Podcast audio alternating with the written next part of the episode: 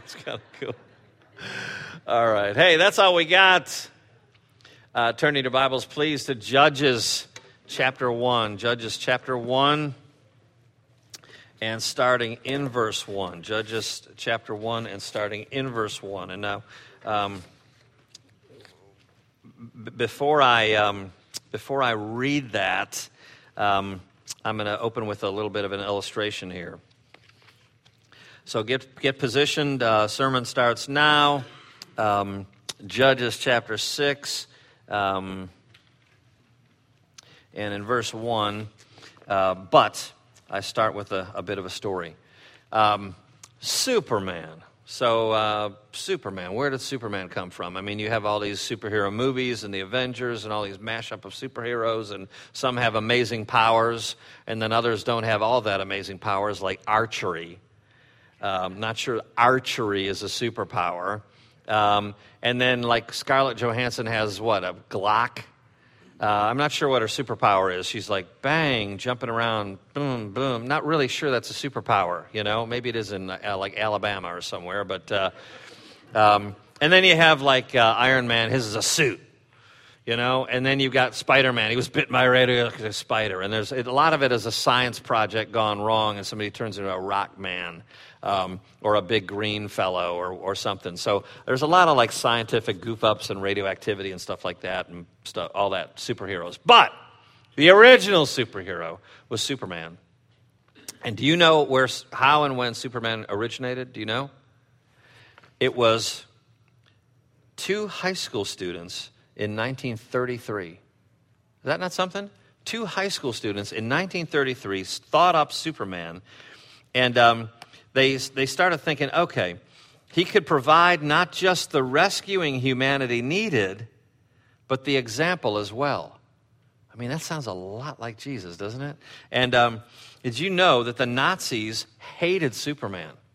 They, they saw Superman as a personal affront because you got these, uh, this kind of cocky American attitude that we're the good guys and there's this power that's going to help us and there's this overarching good. And the Nazis hated it because U.S. servicemen, soldiers, would be overseas and one in four, think about this, the greatest generation, all that we talk about, one in four of them abroad had a comic book.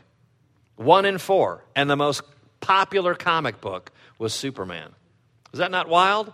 And so, as the war is happening, they're moving around the European uh, military theater, and there's a, there are a lot of Superman comic books in their stuff.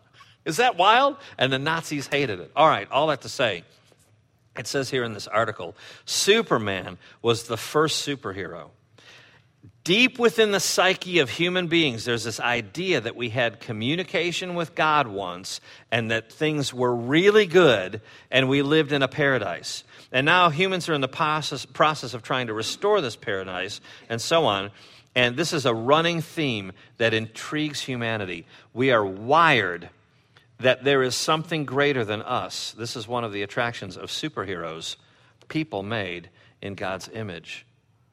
And so I think that's a great illustration because you've got this, this stronger one who comes from outside of us. He's a different kind of superhero. He's not bit by a radioactive spider here amongst us and was one of us. He's someone who comes from outside of us with his powers to help us and to be the example for us. Pretty cool gospel parallel there. All right. So it's a running theme that intrigues humanity. And the story in front of us, ladies and gentlemen, is a long one. I mean, the story of Gideon could really be taught on. And in fact, I have taught on it in years, years, and years past in several weeks.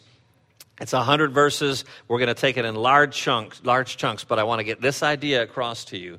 This is the main idea. God makes his strength your strength. There's a strength that comes from outside of us, and He makes His strength our strength by His intervention. All right, that said, let's look at the scriptures. Here it is, uh, chapter 6, verse 1 of Judges. It says, The people of Israel did what was evil in the sight of the Lord. And the Lord gave them into the hand of Midian for seven years. And the hand of Midian overpowered Israel. And because of Midian, the people of Israel made for themselves the dens that are in the mountains and the caves, eh, the strongholds. In other words, They're hiding in the rocks. Verse 3 For whenever the Israelites planted crops, the Midianites and the Amalekites and the people of the east would come up against them. They would encamp against Israel and devour the produce of the land as far as Gaza, and leave no sustenance in Israel, and no sheep or ox or donkey. For they would come up with their livestock in their tents. They would come like locusts in number. Both they and their camels could not be counted, so that they laid waste the land as they came in. And Israel was brought very low because of Midian, and the people of Israel cried out for help to the Lord. Let's pray one more time. Father, may the truth be spoken and received here today. In Jesus' name, amen. Well, that's a dire scene we just read, isn't it? It's a dire scene. The people of Israel are literally hiding in caves.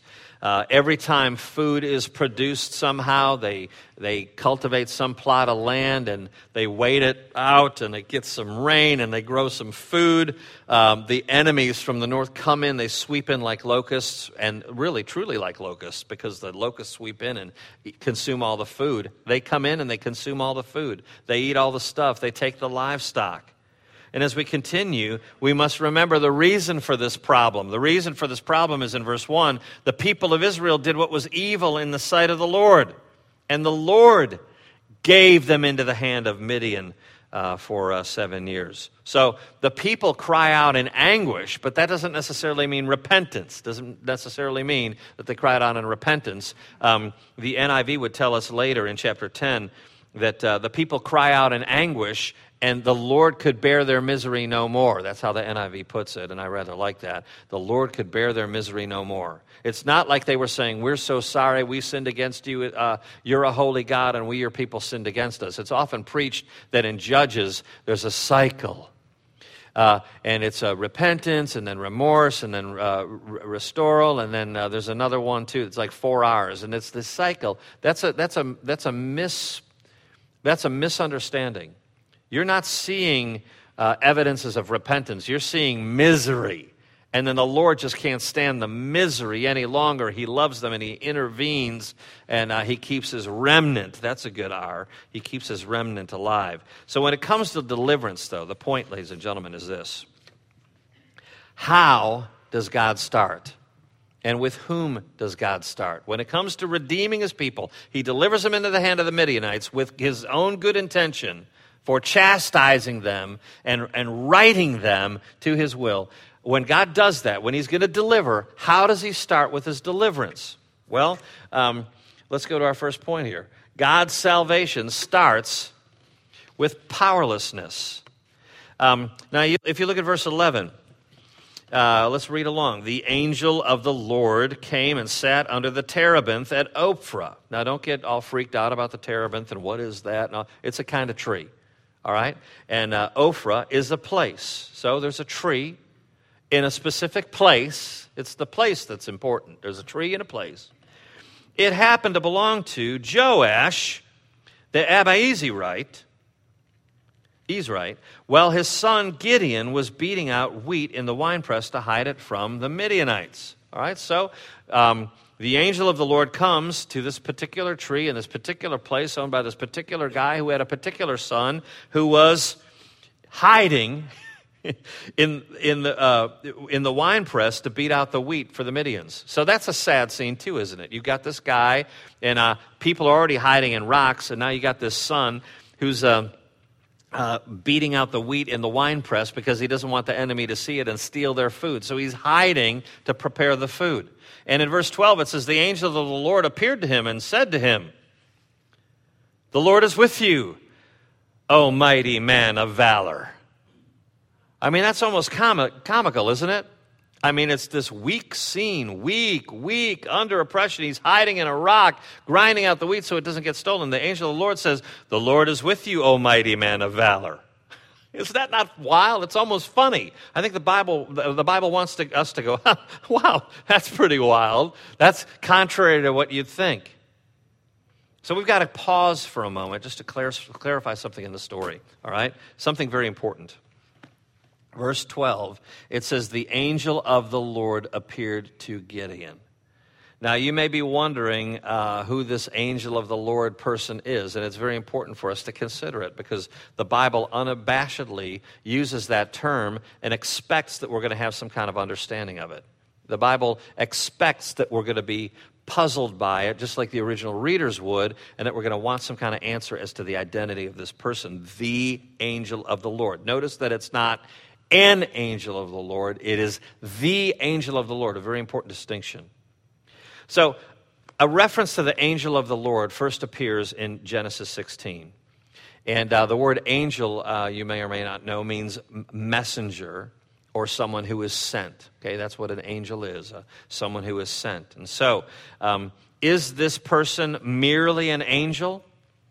Or uh, why would someone think otherwise? What's the difference between an angel and the angel of the Lord. That's a very specific thing to say. The Bible says it and says it in a number of places. Well, we can start with our passage here. Uh, notice that in verse 11 it says, the um, angel of the Lord. So, first line, the angel of the Lord came. Verse 12, the angel of the Lord appeared. Uh, verse 13, and Gideon said to him, Okay, we're supposed to see, oh, the angel of the Lord. Um, but then in verse 14, it says this And the Lord turned to him and said, Go in this might of yours and save Israel. Do I not send you? Isn't that interesting? That it goes from a description of the angel of the Lord, the angel of the Lord.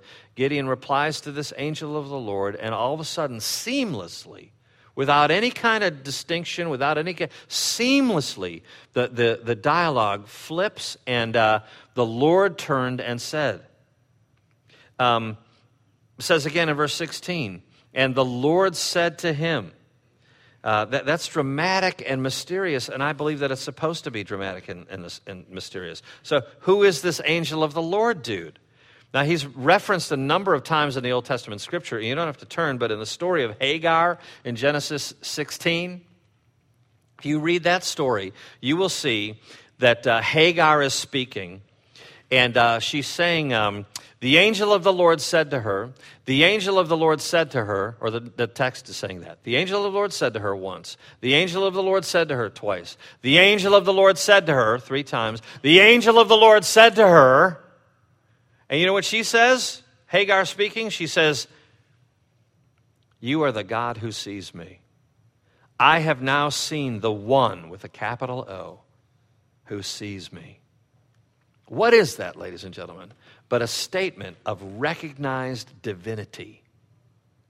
That's what, that's what the Bible is articulating, is that Hagar sees a divine reality. There's no nudging toward that point or trying to make it say something or make the Bible support my system of theology or whatever. That is what the Bible is saying, is that this person speaking to Hagar is divine. And let me ask you this, switching to another story. What about Moses and the burning bush? Hey, who talks to Moses out of the burning bush? Do you know? Who? God, right? I mean, would everybody agree with that? That God talks to Moses out of the burning bush? Okay, let me read it to you. Exodus 3, verse 2. The angel of the Lord appeared to Moses in a flame of fire out of the midst of the bush. Now, your whole life, you're like, oh, and God talked to Moses out of the burning bush. You're right. But the way the Bible puts it, it says, The angel of the Lord appeared to Moses in a flame of fire out of the midst of the bush. And seamlessly, the dialogue changes to the voice of God. And it says, When the Lord saw Moses, God called to him out of the bush. Um, let me flip here real quick. Uh, don't turn. I'm almost there. 23. Yeah, check it. Um, um, Listen to this. Behold, I send an angel before you to guard you on the way and to bring you to the place that I have prepared. Okay, here God's saying, Hey, Moses, guess what, buddy? Uh, you're going to be okay. I'll send an angel before you to guard you on the way and to bring you to the place that I prepared. Pay careful attention to him and obey his voice.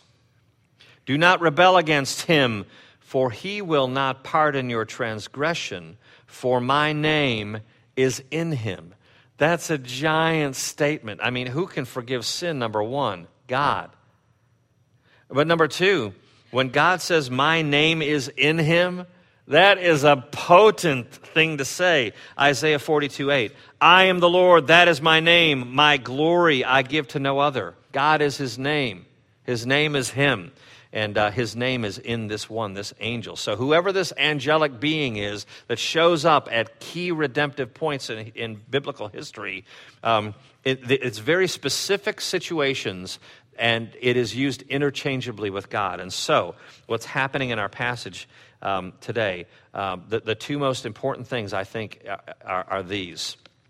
Number one, whoever this angel of the Lord character is has divine attributes um, and abilities. Okay? And then the second thing, and I think this is just key whoever this angel of the Lord person is receives worship. And, uh, you know, at the very end of Revelation, uh, this is on, look at, it's on the last page of the Bible. Last page of the Bible. John the Apostle's writing, and he says this. Um, he says, um, oh, yeah, 8 and 9. Oh, hang on. There we go. I, I, hold on, I blew it here. Yeah, yeah, yeah. I, John, am the one who heard and saw these things, and when I heard and saw them, I fell down to worship at the feet of the angel who showed them to me. But the angel said to me, you must not do that. I'm a fellow servant with you and your brothers, the prophets, and with those who keep the words of this book. Worship God. So when somebody ever tries to fall down and worship an angel, the angel's like, ah, ah, ah.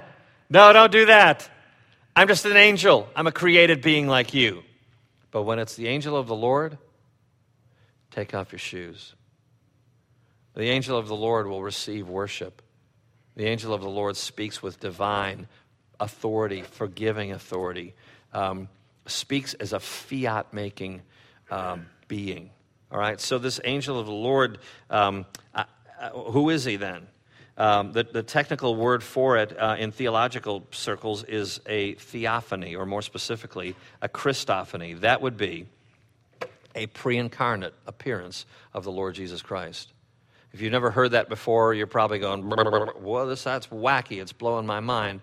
Um, but you know what? If you've heard it many times before, it's still blowing your mind. it, it, blows my mind. But it's, it's no secret that God intervened and intervened and intervened with his, with his creation via the prophets, via his own mysterious presence in the tabernacle and temple.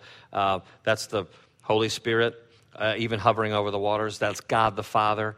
And uh, God the Son is very much a part of redemption. And uh, this angel of the Lord figure, I believe, the Bible teaches, is a pre incarnate version of the Lord Jesus Christ. All right, so to the passage then. Uh, with that assumption, we'll go back to Judges chapter 6, verse 12. So the angel of the Lord appears to him and he says, Hey, um, O mighty man of valor. and then in verse 15, uh, 14, uh, he says, Go in this might of yours and save Israel from the Midians, uh, from the hand of Midian. Do I not send you? Um, and so it's, it's almost funny. It's like, hey, weakling, you're such a weakling. Uh, your people are such weaklings. They're scaredy cats. They're hiding in caves, and you're hiding in a cave too. And uh, but you're a mighty man of valor, and you're going to go rescue. And Midian's like, "What are you doing?" Um, Gideon, uh, Gideon asks in uh, verse 15, "Please, Lord, how can I save Israel? Behold, listen to this. My clan is the weakest in Manasseh, and I am the least in my father's house. So guess what? Israel's weak. My clan's the weakest, and I'm the biggest weakling in the whole group." I'm weak, God. Weak, weak, weak. I'm the worst guy to pick. And you're calling me a mighty val- man of valor, and that you're saying I'm going to go and, and go do this deliverance. You get it. You get the scene, man. It's totally unlikely. That is the point. Remember that later. That is the point. The weakest of the weak. That is the point. Um, now, I, I, tricked the senior high when I did a version of this message for them in uh, Colorado. I tricked the senior high, and I won't play it for you, but um, I went. I, here's how I set them up. I said, "Hey, um, uh, Tammy and I went to Chicago, and uh, there's a Schmega church up there, and uh, we went to a we went to a conference up there, and they had this groovy college minister, and I mean."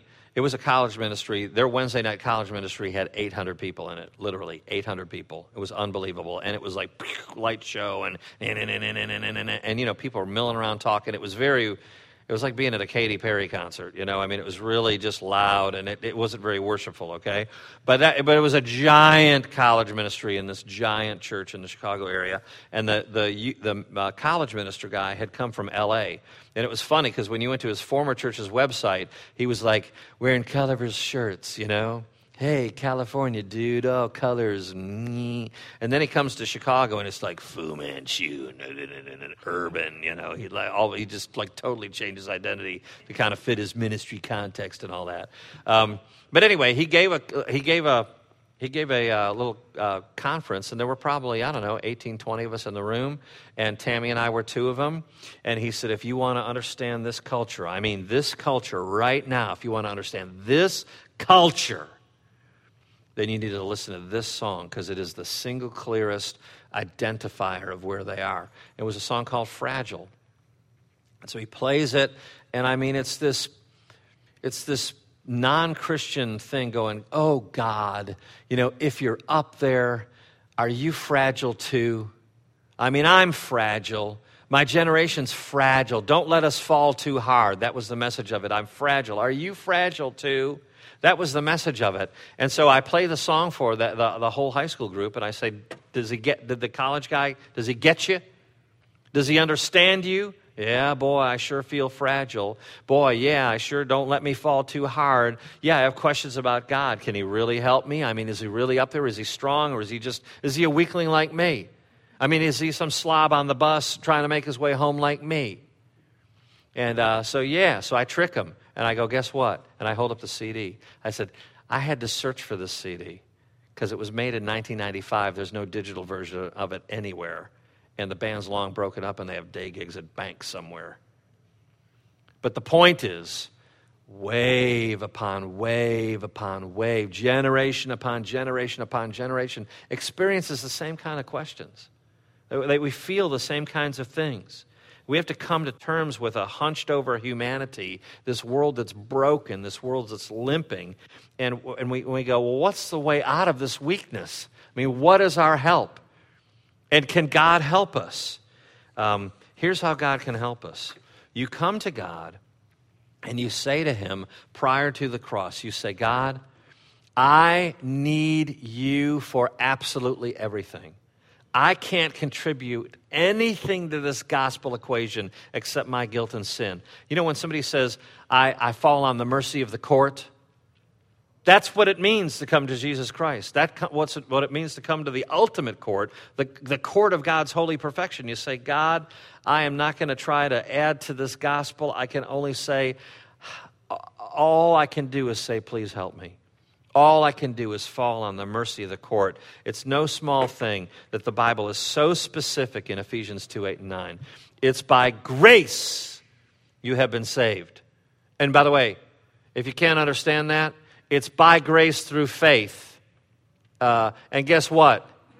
It's a gift. In case that's not clear, you can't work at it. In case that's not clear, God doesn't want anyone to boast about how good a person they've always tried to be. I mean, it's grace. You can't do it. Grace, you can't do it. Grace, you can't do it. Grace, you can't do it. That is the message of the cross. God comes from outside to help you. And uh, his salvation starts with powerlessness. That's the gospel message. All right, next point. God's deliverance comes with mystery. Now look at verse 7, if you would um, chapter 7, verse 2. Uh, Lord says to Gideon, and this is, very, this is key now. The Lord says to Gideon, chapter 7, verse 2, The people with you are too many for me to give the Midianites into their hand, lest Israel boast over me, saying, My own hand has saved me. All right, you get that? Very important for you to track with that because this whole passage has gotten goofed up a million times by a million preachers over the years. It's been ruined. God is saying, hey, I know you got an army. The army's too big. I want to make the army smaller. So I got uh, a weakened Israel. I got a weak clan. I got a weak guy who's got an army, and I want to make the army weaker. And God gives us the reason. I want to make the army weaker. I want to make the army smaller. You know why? Because when it's all over, I don't want anyone to boast about it and say, We did it! Yay! We beat the enemy. Look at us. Let's have it. He wants them to say, God did this. God was our deliverer. That's what God wants. Makes it very, very clear in the passage. And so God basically says, okay, tell everybody, I'm just going to summarize it for, for you. Tell everybody who's a fraidy cat that if they want to go home, they can go home.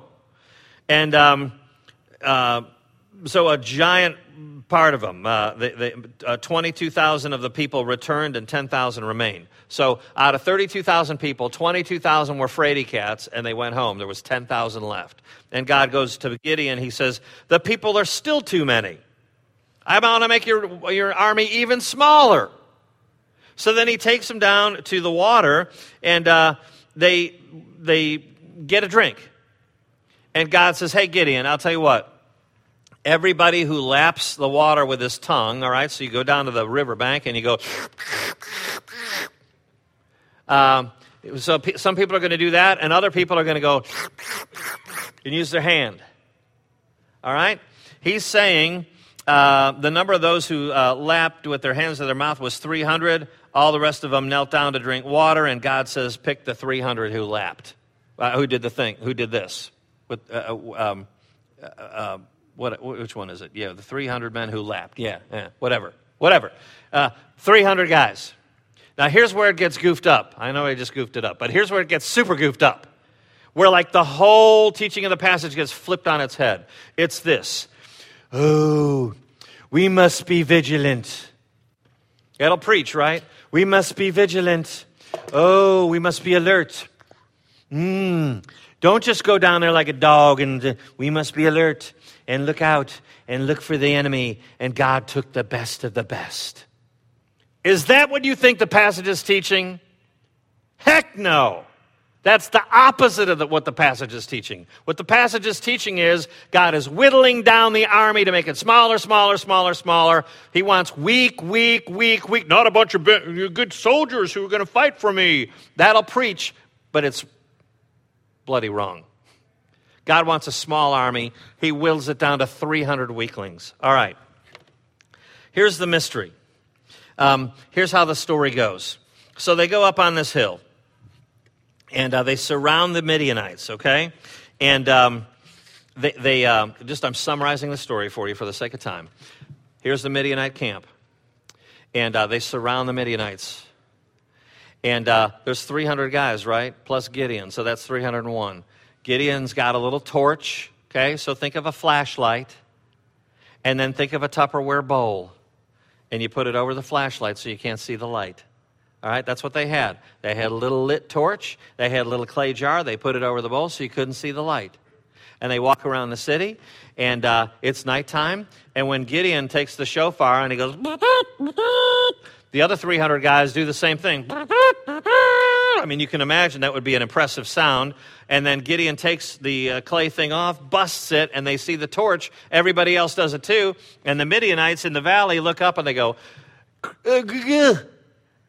they, they see all these lights and they're like, every one of these is the leader of a regiment. There's all these soldiers probably behind each one of these guys, and we're surrounded. And guess what?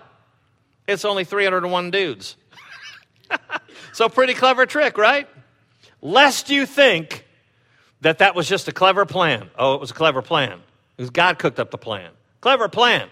But lest you think, yay, they did it. They didn't do it. God doesn't want them to boast, remember? And so here's a really cool thing.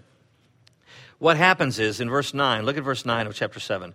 God says to um, Gideon, He says, Arise, go down to the camp, for I have given it into your hand. No mistaking who's doing what. If you're afraid to go down, go down to the camp with Purah, your servant, and you shall hear what they say. And afterward, your hand shall be strengthened to go down against the camp. And so Gideon goes down there with his buddy, um, and uh, he goes to the outposts of the, of the men who were at the camp. Midians and Amalekites and all the people of the east lay along the valley like locusts in number, and their, and their camels were without number. And so they kind of sneak in there. Nobody knows what these guys look like. They sneak in the camp. They're kind of milling around. They're listening through some stuff. And um, in verse 13, when Gideon came, behold, a man was telling a dream to his comrade. All right, so here they are, you know, either out the, outside the tent or near a conversation. They overhear this conversation a guy is going, Hey, you know, I had the weirdest dream. Uh, I dreamed a dream, and behold, a cake of barley bread tumbled into the camp of Midian and came into the tent and struck it, so that it fell and turned upside down, and the tent lay flat. And his comrade answered, This is no other than the sword of Gideon, the son of Joash, a man of Israel. God has given into his hand Midian and all the camp. Is that not something? God says, Hey, if you're scared, Gideon, I know you are take a buddy, sneak on into the camp, and uh, you get a little bit of encouragement. He goes in there and just happens upon a guy who's telling his dream to another guy, and the guy goes, oh, I'll tell you what that means. That means we're about to get our butt kicked. Gideon hears this. Now, who is supposed to be doing what?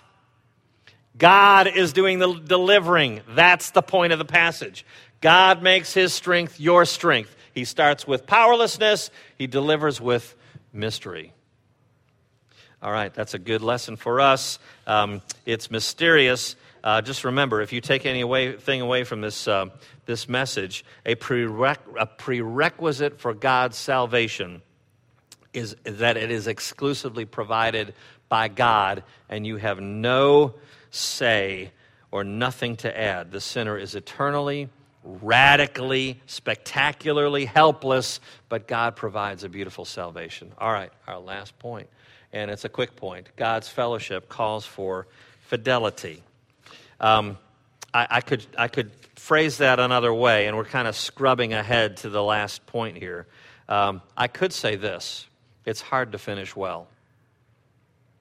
And for all of the great deliverance, Gideon didn't finish all that well. Now, he would be called an excellent leader and a man who loved God, and he would be categorized by the scriptures as, as in, a, in a positive light. Um, but he's got, a, he's got a humiliating dark spot, and it's a lack of fidelity that comes from pride. Okay?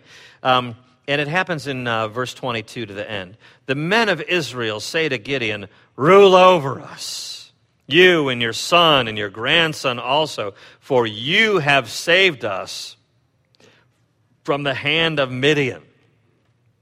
Now, what was the message we just talked about? God saved them. God saved them, not Gideon.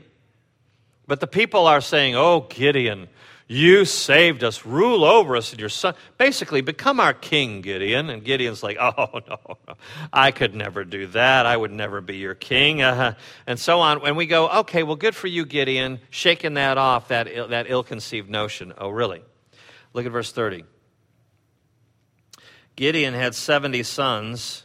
Wow his own offspring, for he had many wives. Okay, icky. Blah. Okay, so that's, that's not good either. And by the way, when you see multiple wives in the Bible and you stack it against the creation account, let me tell you what I know for sure.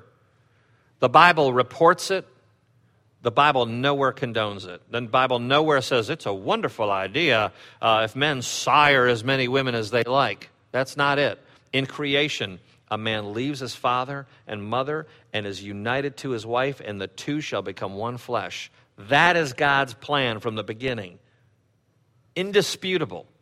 All right, so the Bible doesn't condone it, but it reports it. Blech. All right, so that's a problem with Gideon. Ugh. All right, but check this out. Verse 31. Um, uh, his his uh, concubine who was in Shechem also bore him a son, and he called his uh, son Abimelech. You know what Abimelech means? My dad's king. So the people are a little confused. Uh, oh, be our king. I would never dream of that, really? Because you named your son Abimelech. Kind of confusing.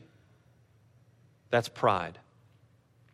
That's experiencing God's deliverance, seeing God's hand, acknowledging that it's God doing the saving work, and then you rest and get more and more detached. You get comfortable in your lives, and your kids leave the home, and you stop paying for college, and then you start going, okay, Now we just kind of live our lives. We don't have to drag our kids to youth group like we used to, and you get fatter and you get more complacent and uh, you got people saying yes around you, and somebody cleans your pool, and um, you know, you just feel like you're in control and you've kind of hit a place.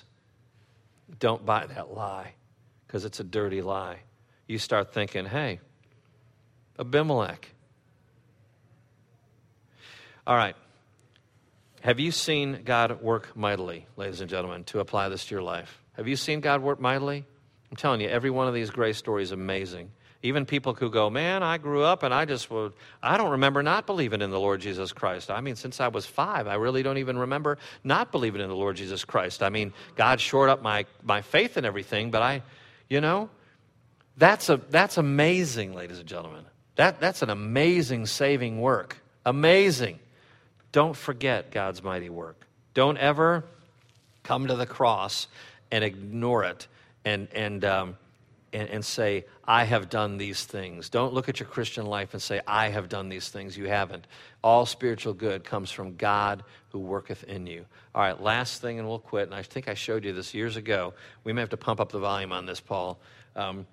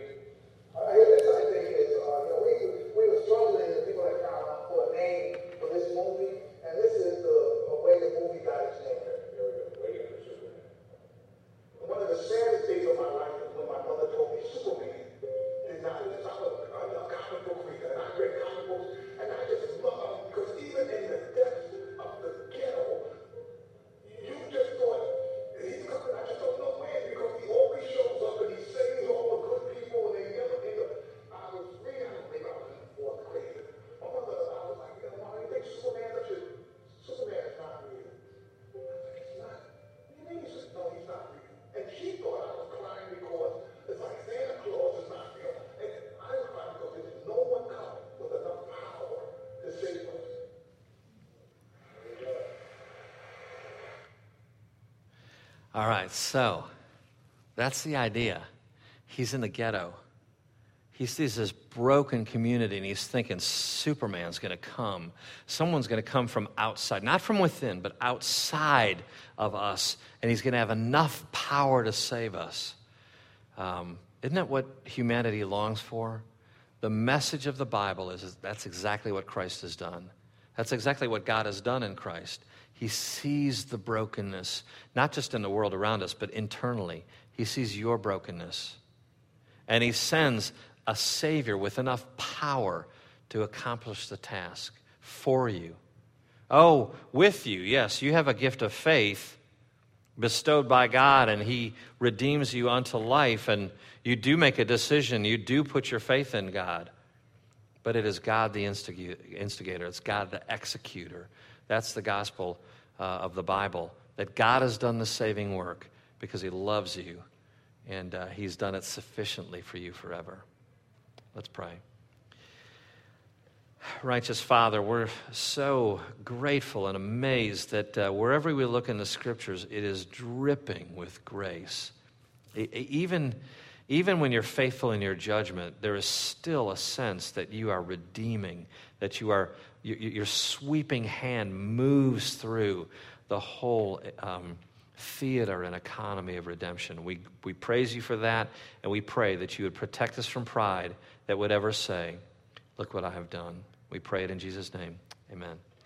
Thanks, everybody. Catch you next time.